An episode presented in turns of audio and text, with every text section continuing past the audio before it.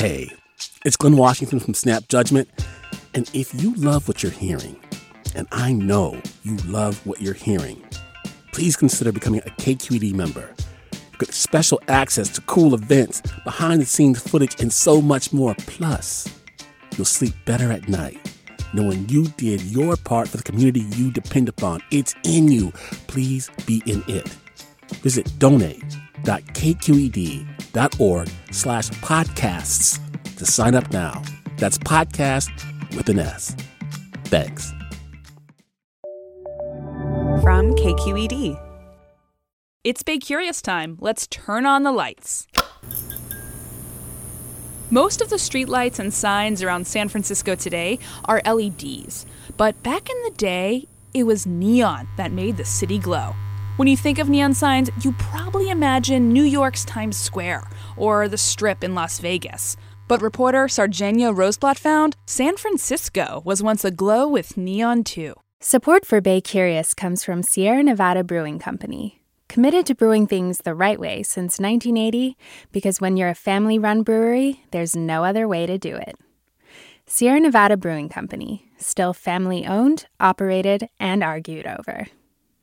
And be sure to stay tuned through the end of the show so you can play our monthly trivia game for a chance to win some cool prizes. Hey there, it's Olivia Allen Price, host of Bay Curious, the podcast. KQED Podcasts wants to thank listeners like you whose support makes this podcast possible. If you want to help us continue to make great content, visit donate.kqed.org slash podcasts. That's donate.kqed.org slash podcasts. And thanks.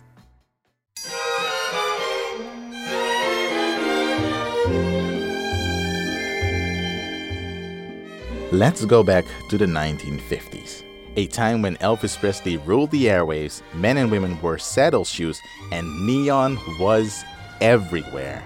Every commercial corridor was just studded with neon. It's just amazing the amount of neon that San Francisco had. And not just movie theaters or restaurants, but really dentists and drugstores and chiropractors. Al Barna and Randall Homan are art historians and huge neon enthusiasts. And because San Francisco signs are so close to the sidewalk, we have small, intimate signs rather than big signs that are meant to be seen from the freeway. Each neighborhood even had its own style. Chinatown has a unique style of sign. They're bilingual. Right, and you've got Chinese characters in which, neon. Which really lend themselves to being designed in neon, whether it's a single stroke or an outline. In the Mission, the signs are bigger.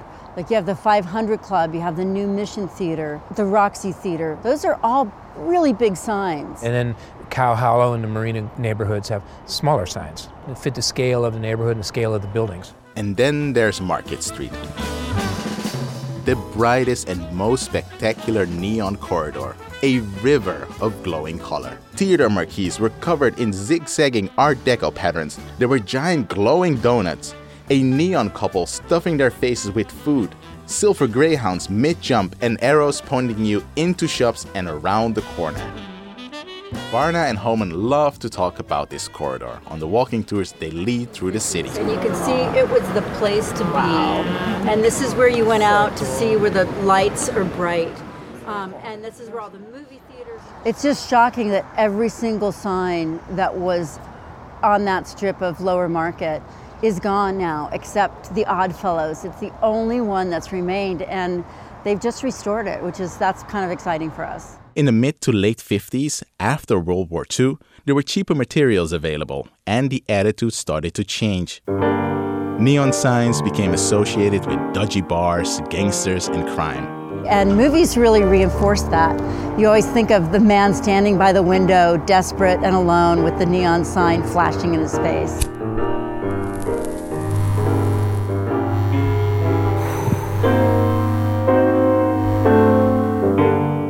Federal beautification policies and local tenant facade improvement programs encourage businesses to take down signs. Neon was considered blight, and during redevelopment in San Francisco, everybody took their neon sign down.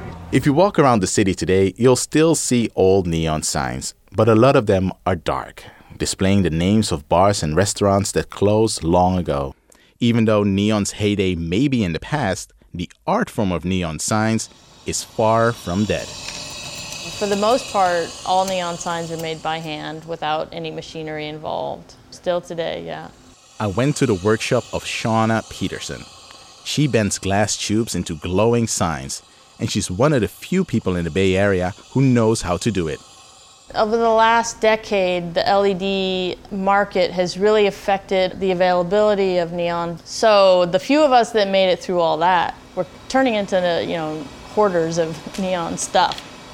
Peterson's Oakland studio is a typical artist's workshop.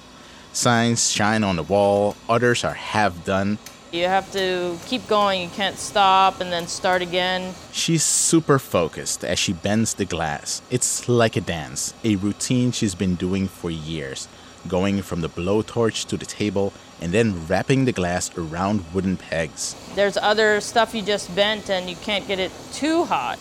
Peterson says business is actually picking up these days as more and more people become interested in neon again. Everyone is reverting to uh, like a historical look, a vintage look. There's a high demand, it's very popular now, but there's less of us doing it. And we're all swamped. So, if the sign makers are swamped, does that mean that we're going to be seeing more neon signs popping up around the Bay Area? Well, probably. There are a lot of new bars that are opening that are looking to like have new neon signs the thing is that now you won't really see neon signs on storefronts, but in windows, uh, because it's easier to have a small sign and have it in your window instead of going through the whole process of getting a permit from the city. But yeah, probably we're to see much more uh, neon signs. And it was the city that was initially kind of leading the charge in getting rid of neon at one point. Is that still the case, or have they started to embrace it? They started to embrace it, actually. There was this tenant facade improvement program that used to give grants to people to remove these neon signs from these storefronts. And that same agency is now giving money to restore these signs. Wow. And then if you look even further beyond San Francisco, Oakland, for example, has a very historical and well known Tribune Tower with the neon sign up there in red letters. Oh, yeah, I love it. Yeah. But the city is also slowly looking into restoring some of the other old signs in, uh, in Oakland and San Jose as well. Serginho made a truly beautiful video about San Francisco's neon. I think my favorite part is probably seeing Market Street just covered in neon lights. I hardly recognized it. You'll really want to check the video out. We've got it at baycurious.org. I'm Olivia Allen Price. Lights out. We'll be back next week. Hi, Bay Curious listeners. Are you ready to play May's trivia game? Every month, we read a question here at the end of our episode. You can give us your answers over at our website, kqed.org slash baycurious, or just click the link in the episode description. Out of the correct answers, we'll randomly choose one lucky winner to receive a cool prize package with Bay Curious swag and Sierra Nevada goodies. Okay, our question for the month is The world's longest running pillow fighting contest was held from 1966 to 2006 in what Bay Area town? Our trivia quiz is made possible by Sierra Nevada Brewing Company. Good luck! Hi there, I'm Randa Fattah from Throughline. If you're listening to this podcast, you know that KQED produces exceptional storytelling that keeps you informed, inspired, and entertained. Their podcasts cover issues from your neighborhood to the entire country and everything in between. Support this work today. You can help us continue to bring quality podcasts to your ears. Just head to donate.kqed.org slash podcast. That's donate.kqed.org slash podcast.